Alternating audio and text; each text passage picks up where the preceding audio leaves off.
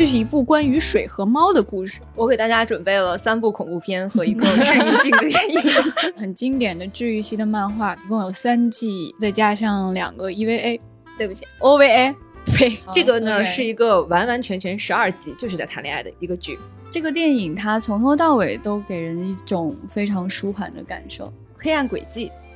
它是比较少见的一个印度的恐怖片、嗯，我们看完之后，然后我们在那儿收拾设备，我就觉得当时我收拾的不是那种放映设备，而是青春这两个字本身。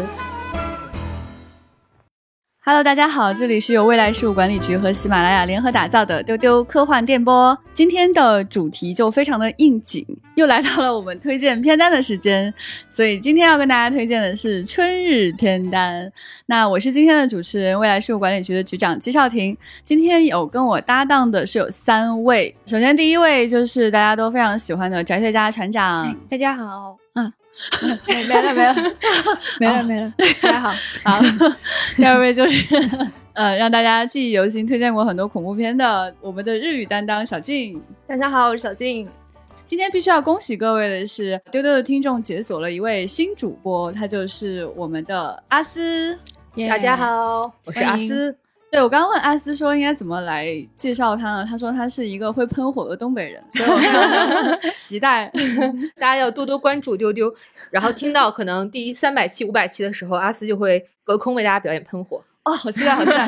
对，然后你的耳机就会觉得很烫。 对, 对所以呢，今天想先请几位讲讲说呃，在春日这样的一个主题下，你是通过什么样的一种想法想要跟大家推荐什么类型的片子？呃，我想先跟大家分享我的理由啊，我的理由非常简单，就是樱花。我说完了，我们讲。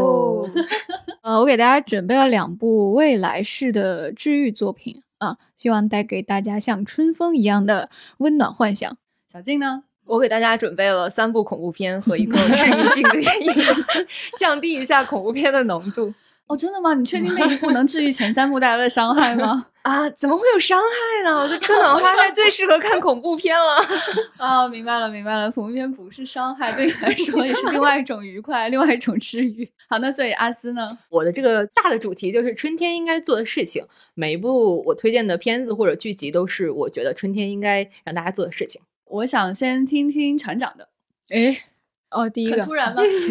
很突然，突然的给大家准备了两部啊，一部是《水星领航员》，嗯，很经典的治愈系的漫画，它原著是改编自日本漫画家天野烧的作品，呃，一共有三季，然后再加上两个 E V A， 对不起 ，O V A， 对，船长脑子里全是 E V A， 对不起，想冲上去摇晃一下船长，你醒醒醒醒啊！哎，有点上头，从来对不起啊。对两部都很对不起三季加一个 O V A， 它是零五年的动画，就很古早了，我是上大学的时候看的。然后呢，我发现作者对它有一个很有意思的评价，就是说这是一部关于水和猫的故事。就嗯，水和猫，因为猫是液体吗？猫不是怕水吗？嗯，猫是液体。然后呢，它动画播出的时候呢，也是配合了时令的变化，就是剧里面的四季和现实中的四季是同步的。啊，然后我们先说水的部分，它其实是一个火星改造科幻，就是你听这个设定还挺硬核的，它其实是未来的时候把火星改造了，把火星改造成了一颗水星，呃，宜居的充满碧蓝色海洋的星球，然后在这颗星球上面，呃，仿照地球上已经沉没的威尼斯，造了一个新的观光城市，叫新威尼斯。这座城市就以古老的建筑和古老的生活习俗著称，呃，等于是一个旅游城市。然后呢，主角就是一个十五岁的女孩子，叫做水无灯里，她从地球来到这里，她憧憬着成为一名领航员。这领航员是什么呢？就是新威尼斯的一份职业，她的主要工作就是划着凤尾船贡多拉啊，就是载着游客领略这个水城的美景。然后这个动画就记录了他生活的点滴，大概就是这么一个故事。然后呢，虽然是一颗完全人造的星球，但是你看不到那种让人会联想到高科技的未来的东西，有的只有古老的水道啊、房子啊，还有温柔善良的人们，发生了许多美好温暖的事情。所以是这样的一部很治愈的故事。想要特别说一下他们那个房子，就是灯里所在的公司，就是一个凤尾船的一个公司，叫阿里亚。它是一个海边的两层的白房子，然后特别好，台阶伸到水下，然后它有长长的木头的甲板，然后它的窗户是圆的，就很像船的舷窗，有很宽敞的厨房，可以做各种好吃的，然后有一扇很大的就是没有玻璃的窗户，然后窗户就正对着大海，然后海风可以吹进玻璃的窗户，对，特别好。然后它那个接待台也是一个又大又矮的窗口，上班的时候要接待游客什么的啊，就坐在那里就正对着大海啊，特别悠闲，理想的工作。对，对。然后灯里的卧室是在顶层啊，它是一个斜屋顶，然后它那个床就在斜屋顶下面，然后有一扇圆圆的窗户，然后你晚上躺着就能看到星空，你坐起来就能透过窗户看到大海。哇，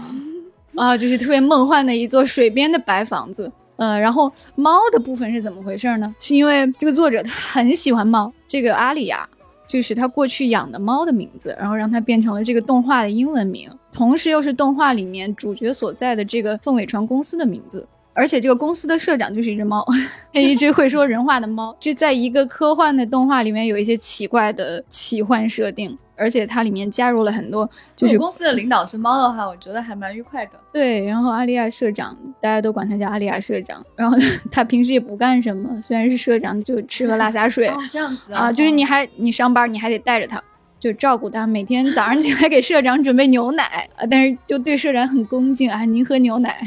呃，就社长先走这个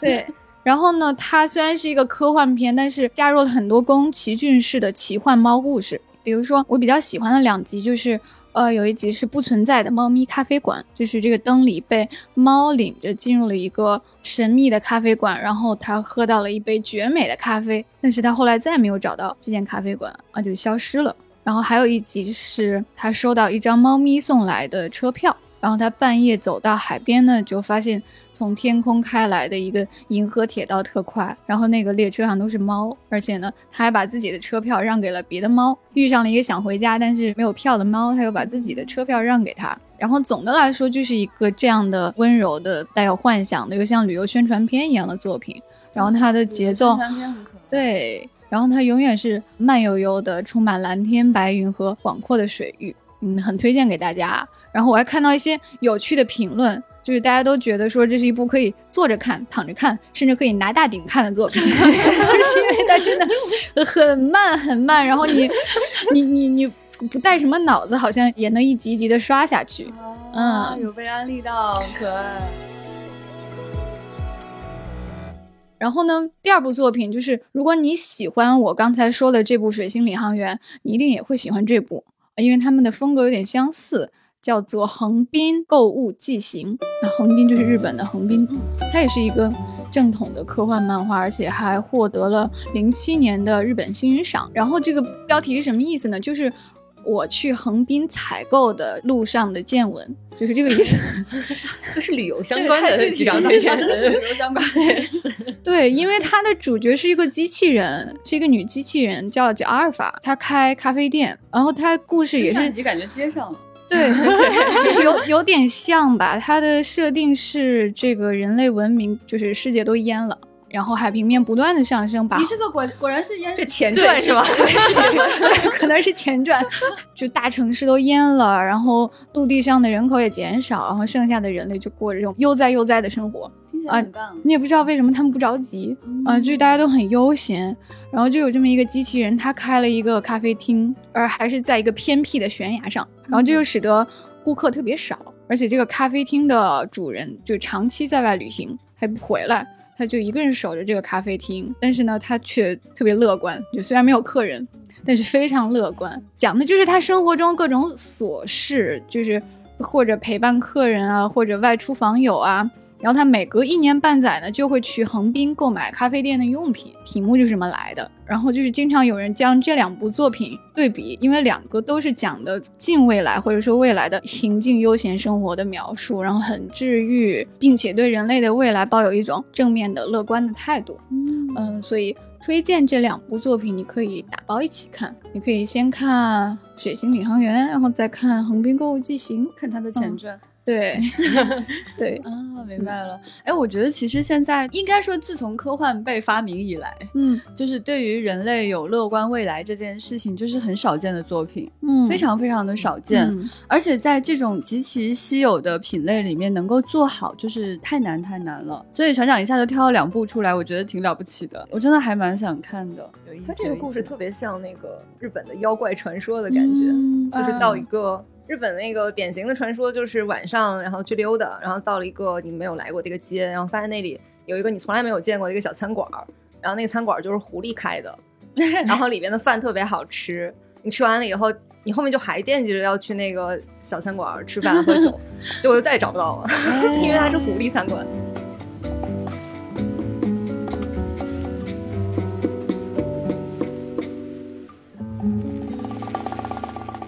我接下来就是想听一下那个喷火的阿斯。好，我想听听阿斯说，所以春天应该做的事情到底是哪些？好，那我觉得我推荐的第一个就是，我觉得春天最应该做的事情呢，就是谈恋爱。哦，很有道理。嗯，所以我要推荐一个，不愧是年轻人的推荐。哦，是。好，我要推荐的是一个我近年来看到的，我觉得是最纯粹的在谈恋爱的电视剧。哦，是因为我就是最近看到很多剧，就是包着其他的那个外壳在谈恋爱，呃，比如行业剧嘛，就是各种职业身份谈恋爱或者什么，哦，不纯粹，对，不纯粹。哦，这个呢，okay，是一个完完全全十二集就是在谈恋爱的一个剧，很厉害。对，它是一部呃爱尔兰、英国和美国一起制作的，叫做《正常人》。正常人，对。OK， 然后它改编自一个同名的小说，这个小说评分也很高，然后这部剧呢在豆瓣有 八点七 的评分，就是一个很不错的剧。Wow， 它讲的其实是爱尔兰的一个中学高中的一对青年男女，他们相爱，然后到最后一起上大学，期间分分合合，这个纠缠了将近十年的这个感情的故事。之所以很打动我，是因为他的那个感情的描绘非常的真挚和自然，就整个的这个过程是一个让你感觉到很舒适，然后同时你又能当从中学到一些东西的一个恋爱的过程。那我觉得其实春天呢，大家应该呃，恋爱这件事情是一个需要勇气的事情。看了这个电视剧会让我有一种不要因为可能会有的分离就不敢勇敢踏出那一步，或者说不要因为把这颗心交出去就会受到伤害，所以不敢去呃遇到一个人。好会说，就是大家要要拥有这个爱的勇气，这是春天在我们一年刚开始的时候最应该做的事情。正在录音的同事也纷纷侧目。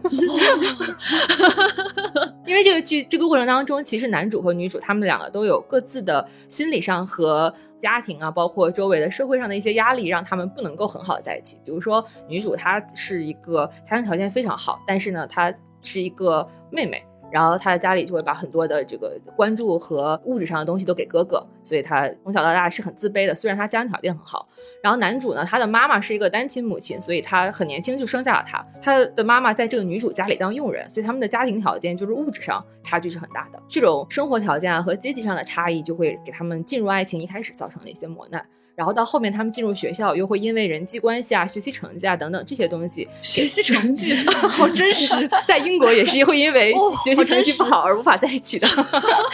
就会对，会因为这些东西给他们的这个爱情造成一些困扰。但是在这个电视剧的最后呢，他们两个都因为这段感情成长为了一个更好的人，就是当最后他们面临一个是不是要在一起的抉择的时候，他们能够摒弃掉外界的这些干扰，而真正听从自己的内心而去做出一个选择，就是我们要不要在一起，和这段感情究竟能给我们带来什么，我们彼此能给彼此带来什么。我觉得是一个很好的爱情，是一种自我的成长。哎，好可爱。哎，这个是有多少集呢？十二集，然后每一集是十二集，就讲了十年。哦，对，那可以看。我觉得如果是演了十年的话就有点累。那它十二集，对，但它其实是那种就是片段式的，就是高中讲一讲，然后大学讲一讲，然后他们去工作了再讲一讲。哦，嗯，然后这个电视剧还有一点非常好的，就是这个剧里年轻人谈恋爱他非常没有避讳对于一些情爱镜头的描写。嗯，就它让你觉得很真实，而且是一种很舒适而非为了猎奇或者吸引人的眼光而制造的这些情爱戏。包括里面的这个男主真的是一个男朋友的范本，找伴侣啊，要找这样的伴侣就很优秀，他会经常询问女生的一些想法一些意见，然后来听从伴侣的意志，然后再去进行各种他们这个感情关系当中的事情。我觉得这个其实很重要，两个人在一起就是要相互理解，然后共同走下去。哎，很可爱，很可爱。所以就是谈恋爱是春天重要的事情。还有什么事是春天重要的事呢？第二件我觉得春天应该做的事情就是做梦。啊，这个好可爱。所以我要推荐的是一部法国电影叫《好梦一日游》，它是一个，哎，推荐的都是我没看过的，很棒。这个电影非常可爱，它是一个，我当时看的时候，我刚开始看这个名字以为是个科幻片，所以我点进去看了，结果发现是一个法国版的甲方乙方。我刚就想问这是不是法国版的？对对对，甲方乙方。对对，而且因为我自己本身原来是学电影的，我看这个电影特别有共鸣，是它其实是我感觉啊，就是那个影视行业不太好，然后这些电影从业人员呢就再就业，啊，他们就开了一个公司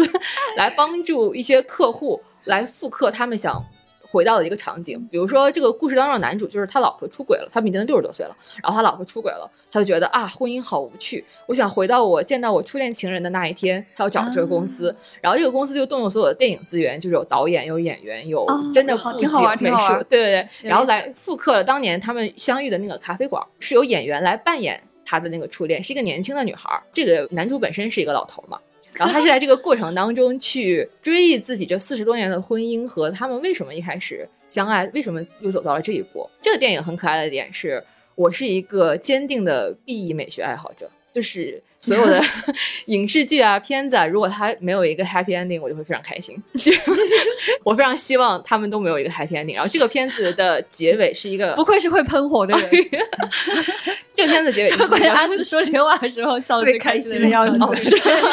最开心的时候没有 happy ending 我就很开心。对对对，然后这个片子就是一个结尾，就是一个开放式结局，就是你也没有不知道他们最后有没有做完这一场梦然后在一起。我觉得春天是应该做梦的，但是呢梦做完你就要醒来，然后去耕种。比如说你在一棵桃花树下做了一个很美的梦，遇到你的初恋怎么怎么样，但是当你醒来，你觉得这些给予你生活一些勇气的东西，一个人也好，一段感情也好，一首诗，一本书，一个电影，一杯奶茶，然后你要记住这个力量，然后醒来站起来去耕种，这样在夏天秋天冬天才能够有所收获。这是这个电影带给我的。这其实像跟我们那个冯小刚拍的甲方乙方和私人定制来对比，我们可能更关心一些，他会把很私人的事讲一个很大的社会问题，嗯，但是法国人拍的就不是，他完全还是在讲个人情感，人对人做梦，嗯，然后人和他美好的过去这些。嗯，好玩好玩。嗯，最后有点那种原电影的味道。嗯，嗯，对，所以还有一件想做的事。对，最后再推荐一部，最后这一部是我曾经在春天做过的事情，我把它推荐出来，是一部我为数不多看过的日本片，叫做《横道世之介》。这个片子应该很冷门，我猜看过的人不是很多。它是我当年在大学社团的时候，电影协会然后一起在看，在操场上放这个露天电影。然后这个片子是讲一群人回忆他们去世的一个朋友，这个朋友就是横道世之介，是一个很年轻就去世了的男孩。然后所有的人在回忆起他的时候都脸上挂着笑容，就觉得这是一个让人想起来就会觉得很想笑的人。然后这个片子有一百六十分钟，我们看完之后，操场上周围就有谈恋爱的小青年啊，有在喝酒撸串的朋友们啊，还有一些就是在操场上弹吉他等等，大学嘛那种感觉。然后我们在那儿收拾设备，我就觉得当时我收拾的不是那种放映设备，而是青春这两个字本身。我的天，就是电影放完我的青春就散场了。哦天哪，啊，所以这个电影也是很推荐大家去看，可能能让你想起一些你的青春时光。哦，真好真好。哇，真的那种青春散场的感觉好好哎，嗯，哦，有意思有意思。哦，我突然被他说的有点沉浸在那个就是收拾器材的感觉里面去了。嗯，现在还没有录完，不太有机会看露天电影了，但是很怀念。嗯，都都是春天夏天的晚上，小时候哇，嗯，很多人在一起，然后那个就是气氛本身就特别好。对，其实跟电影可能没有太大的关系，嗯，就是很喜欢那个气氛。对对对对对，嗯，我觉得船长说的特别有道理，就是可能那一天如果你看的是别的电影，那个电影就是你青春散场的记忆。是的。啊，有意思。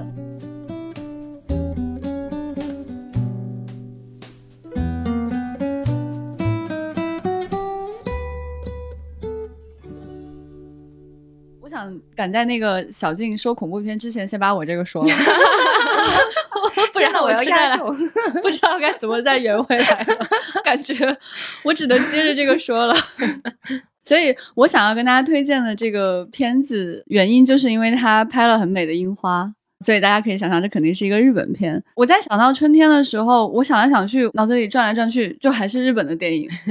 就是我刚才还跟千老师在聊这个事儿，就是当我们每次在季节性的去推荐电影的时候，我就会发现除了像圣诞节这样非常冬天的感受之外，日本人真的非常喜欢表达季节。在很多的日本电影里面，你能感觉到就是季节它的存在感过于强烈，已经不是时代的背景，影片的某种设置是光线，是音乐，或者是下雨，它是这个片子的主角，你可以这么认为，就是很多人是围绕着这个季节展开的，他的表情，他的一举一动都与季节有关，他们极尽全力的用光，用声音，然后用呃，主角的脸上的小小的笑容去展现这个季节带给你的感受。那我想给大家推荐的这个呢，其实不仅仅适合春天看，看完了你还可以期待夏天，它就是海街日记。哇、wow.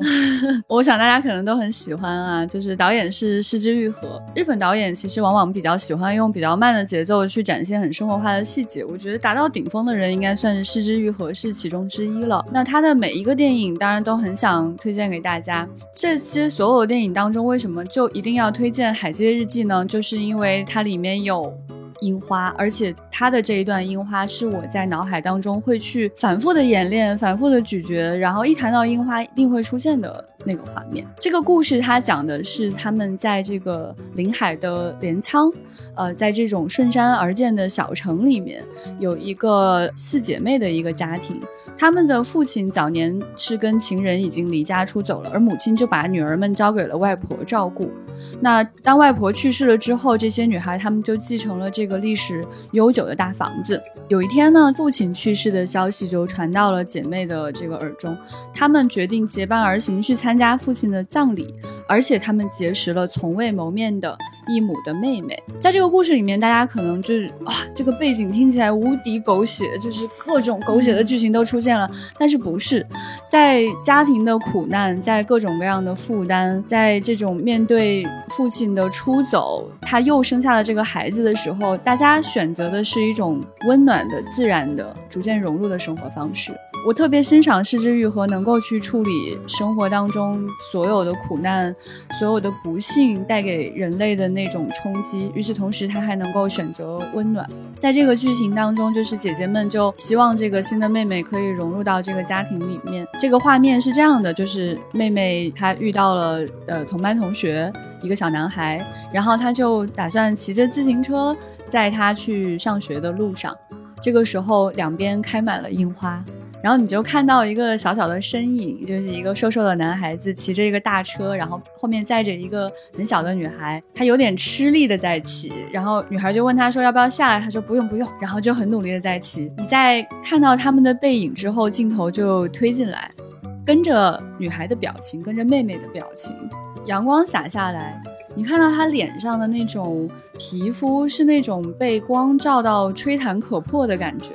然后春风拂面，她的小短发，软软的黑色的小短发就被风吹起来了。因为她骑车子走过去，所以你会看到光线透过樱花一点点照在她的脸上，所以她脸上的光影是一直有变化的，就是樱花的影子和灿灿的金光在她脸上不断的变化。然后她闭着眼睛，睁开眼睛，有微笑，这时候还有一个特别小的花瓣就飞到了她的头上，就一直待在他的头上，然后就一直往前走。所以这段画面，我觉得不管什么时候去看，你都觉得能闻到一种淡淡的樱花的香味，嗯，你能够感觉到两个孩子身上的幸福，你甚至没有觉得他们在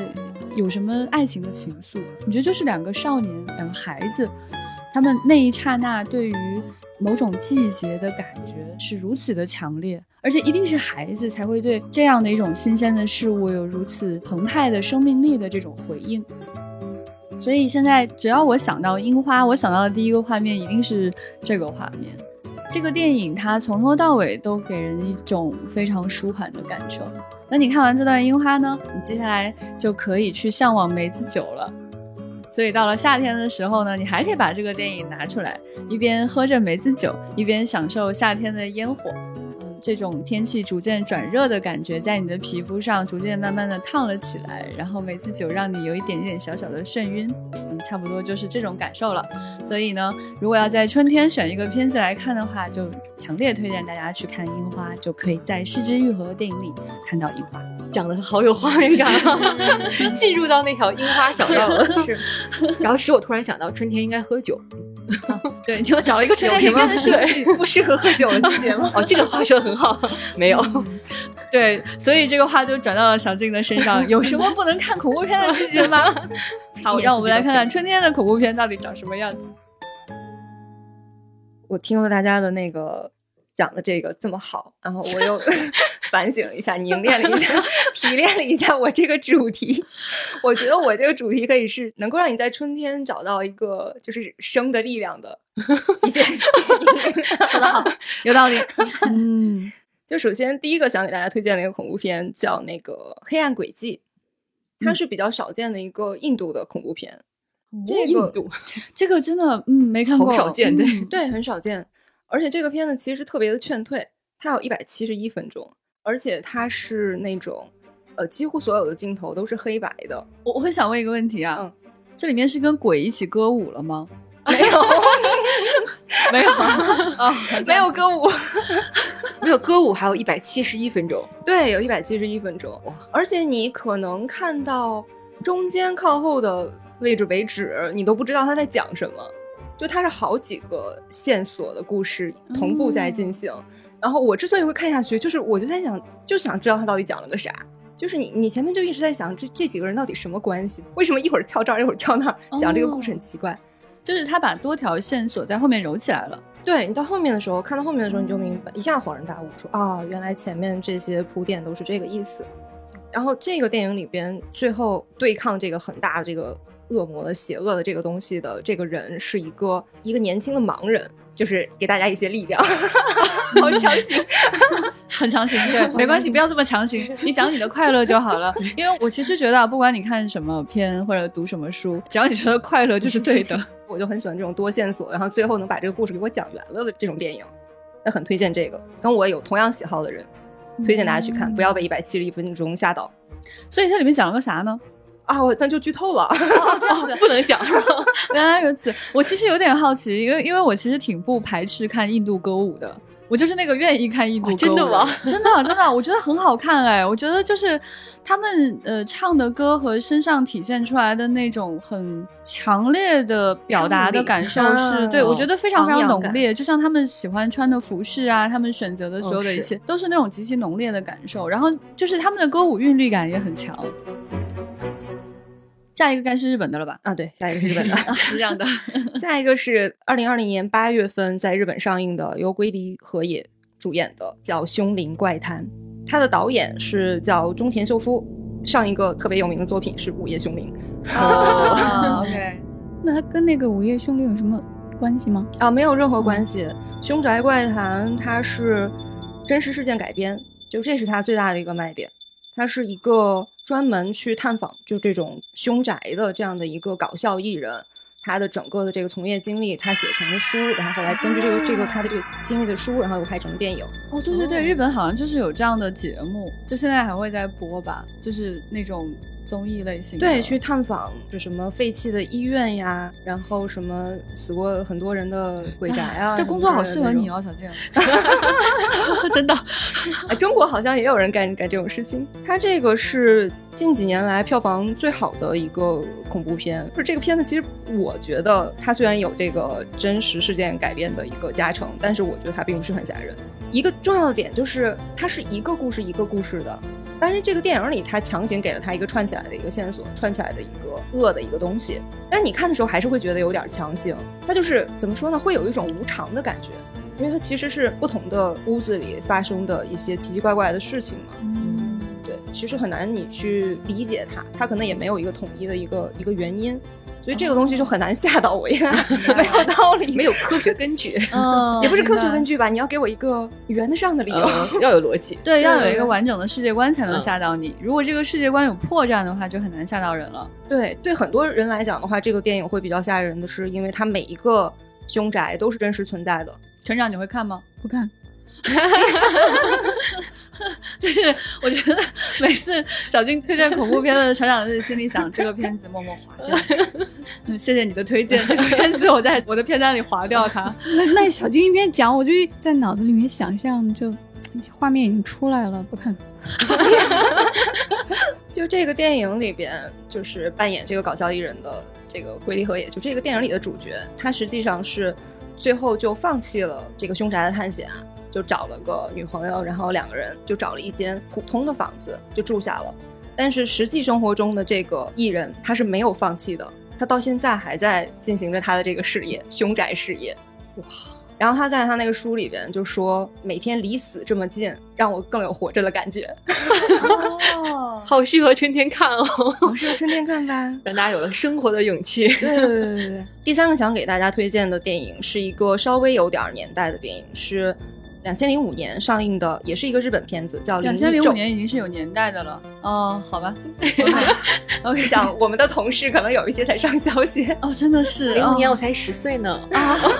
好的，好的，好的。他这个片子并不是真实事件改编，但他把自己伪装成一个好像真实事件一样的东西。哦 okay、就那种有伪纪录片什么那种。对，就他这个故事里边的主人公小林雅文，他是一个灵异作家。然后也是一个就是那种会拿着 D V 到处拍，然后把那个拍出来的素材上节目讲的那种灵异节目的一个参与者。然后这个电影就是他四处去探访灵异事件的一个记录，比如说呃，就有人给他提供线索，就说我们家邻居的房子里经常发出婴儿的哭声，但是这一家其实是没有小孩的，就是你能不能去看一看到底是为什么、oh. 或者是说我家附近有一个老爷爷，他是一个人住的，但是我却能够听到他们家有奇怪的声音之类的，就就类似于这样子的事情。然后整个的电影就是这个小林雅文拿着一个 D V， 然后就到处去拜访，说你你们发生了什么事情啊，慢慢的一点一点的去推进这个故事。然后他为了把这个伪纪录片做得更真，所以他还做了一个小林雅文的一个主页，就这个主页上面会有他的所有的作品，然后他之前写的一些 blog 的一些记录，他探访的一些地方的一些记录，然后他还做了小林雅文的粉丝的主页、oh. 就是粉丝写的小林雅文的书评oh. 就他追小林雅文的一些记录，就整个就是看起来特别的真。其实我觉得伪纪录片还是一个能够更拉近距离的一种拍摄方法。对，你像科幻啊，还有就是僵尸片啊什么都有人用过这样的方法，确实是能带来一些很新鲜的感受的、嗯、对，我不想看。还有吗？没没没了吧？啊，没了，没有了，没有了。就最后一个给大家，因为上次我推荐恐怖片啊，大家反响都不是特别好。啊，没有没有，其实大家当时反响特别的好，而且还有一个粉丝留言说，就是我们推荐那一集的时候是，呃，局长巴拉巴拉巴拉，船长巴拉巴拉巴拉，侃侃而谈。然后那个小静说恐怖片什么什么什么，然后局长和船长啊，这这这这，只是我们记不住。但是我觉得真的安利的非常好，以至于真的很恐怖了，就不想。想看了，